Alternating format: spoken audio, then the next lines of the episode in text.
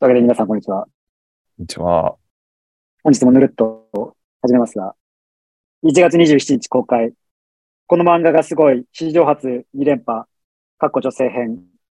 岩本直先生原作、金の国、水の国の予習編ということでよろしくお願いします。お願いします。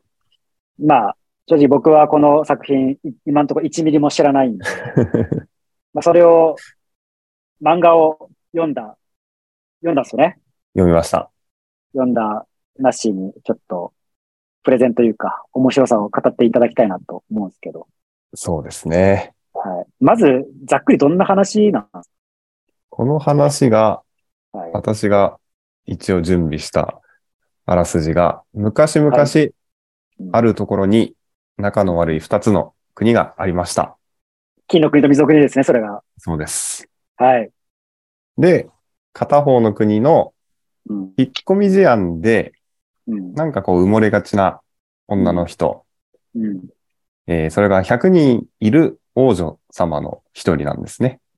ちょっと、王女多すぎじゃないですか。うん。だからその特別な感じしない感じの、パッとしない貴族みたいな。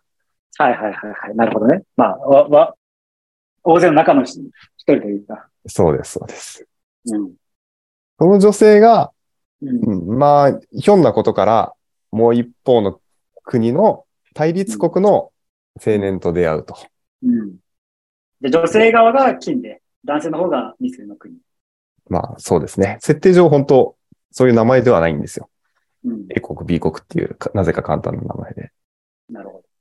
で、まあ、あの、映画の公式サイトちょっと見てるんですけど、はいはいはい。まあ、ちょっと下の方に映画のとこね、一番トップページだけ見てるんですけど、今のその、あらすじを聞いた段階とこの絵から僕は勝手に妄想した のを、妄想芸としてね、ちょっとやったのが、いや、これは、ロミオとジュリエットなんじゃないかって思ったんですけど、どうですかいやね、違うんですよね。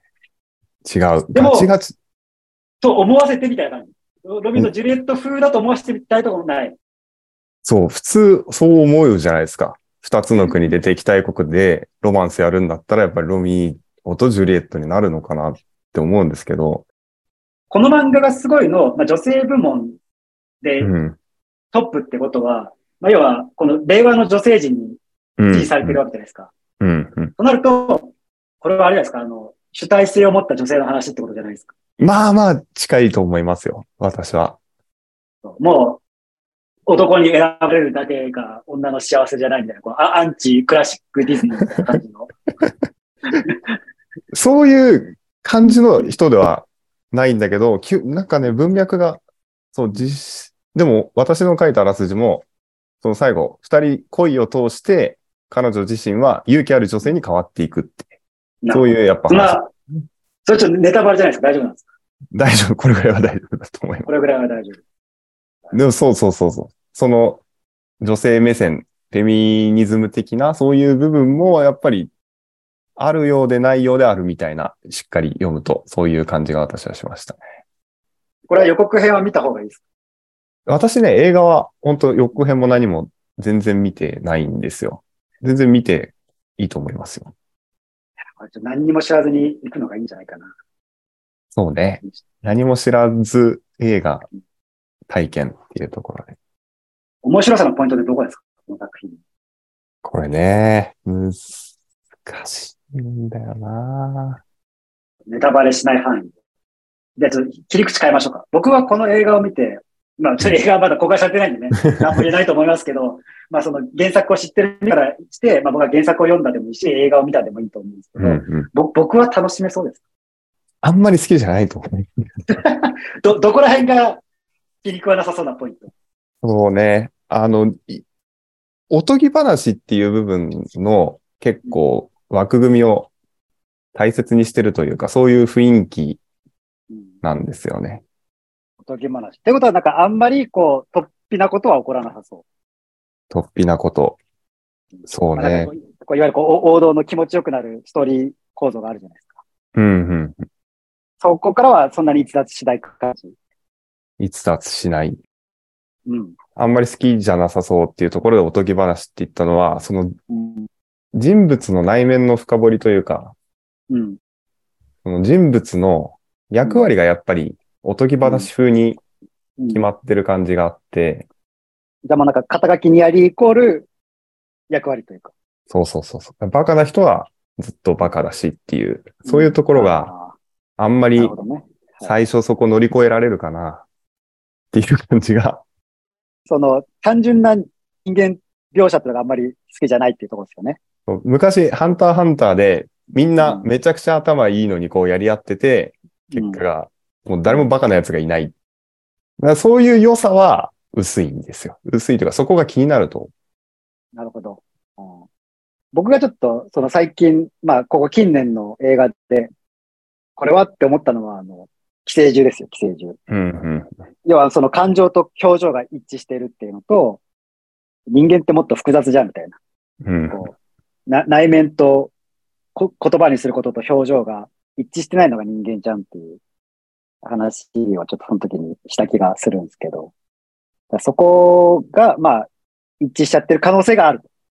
うん。なるほどね。あとはね、ちょっと懸念ポイントとしてはね、このおキャッチコピーがですね、うん最高純度の優しさに2023年初泣き。うん。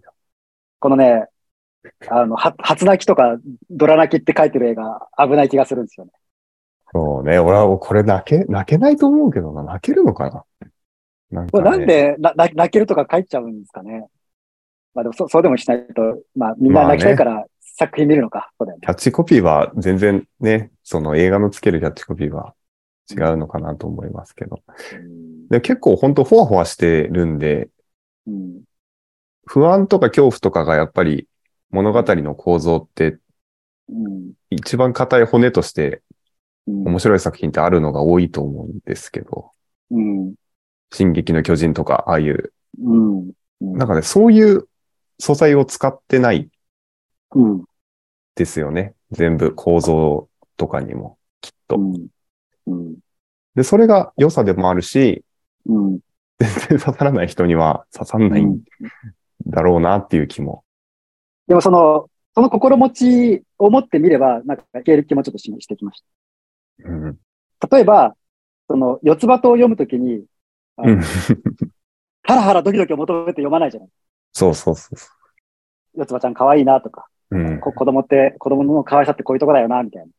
そういうやつなんで、 あの、人暴力をこう求めていったら、それは、えちょ、思ってたのと違うってなるかもしれないですけど、いや、なんかそういうやつは、ね優しい、優しいほわほわした映画ですよって、さ心づもりでいけば、その中で、ちゃんと良さは見つけていきたいなという所存なでるいいですね。そう、ガチガチの恋愛ストーリーでもないんですよ。なんか群像劇っぽいのを最初、うん。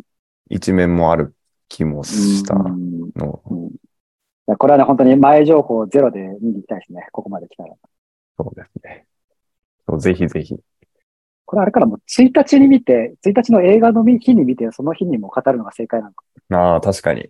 そうあの、え映画の日だったらなんか損した感じないじゃない仮に気に食わなくても、まあ、まあ、え映画の日だし、まあそういう作品も当たってもいいよね、みたいな。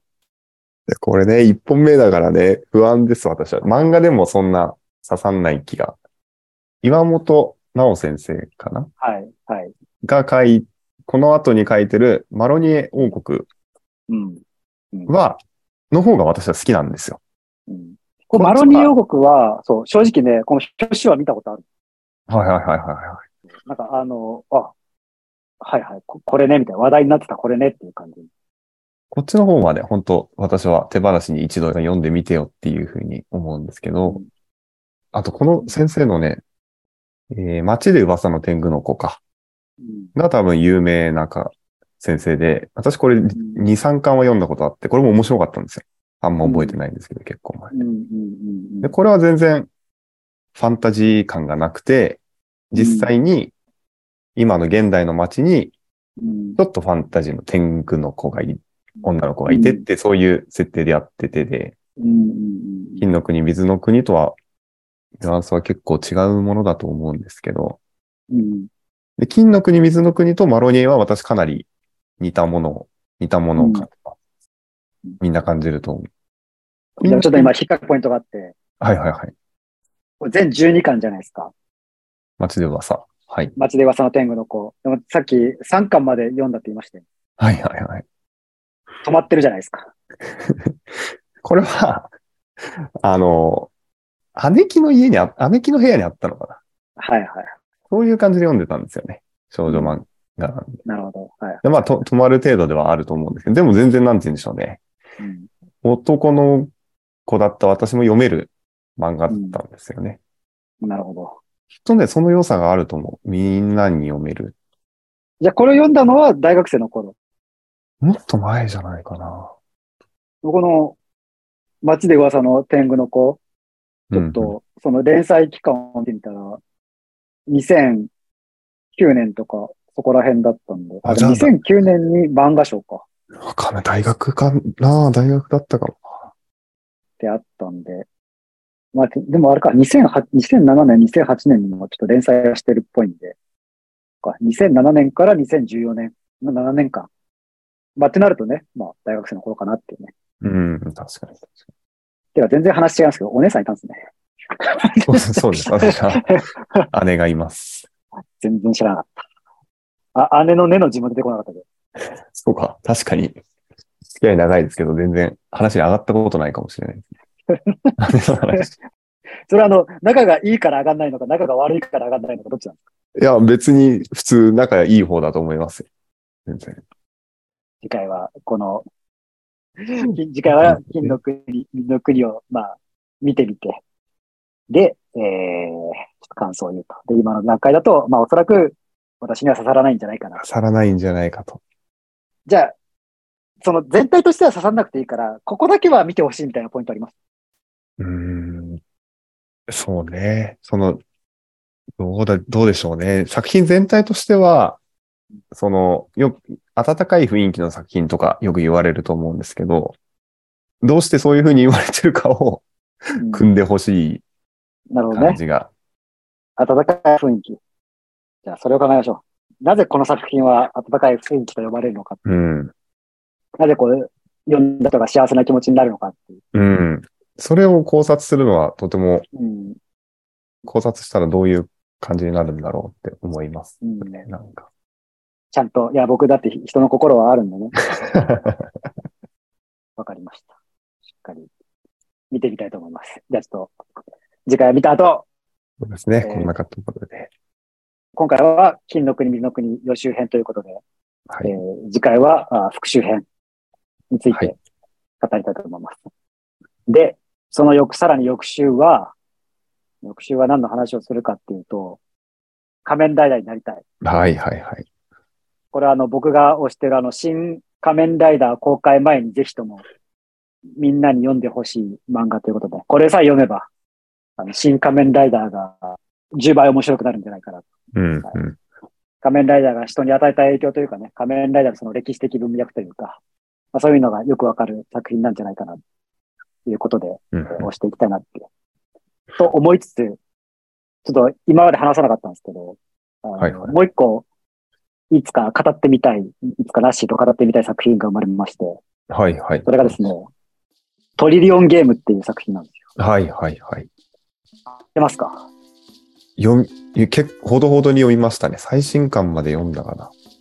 読んだのであれば、まあ、特にね、プレゼンは必要ないとは思うんですけど、よかったですね。買っちゃいました。アマゾンさんで1巻ぐらい無料で読めて、はい。読んで、はい続きが気になるって言って、多う分、んポンポンポンっていっちゃったパターンですね、私。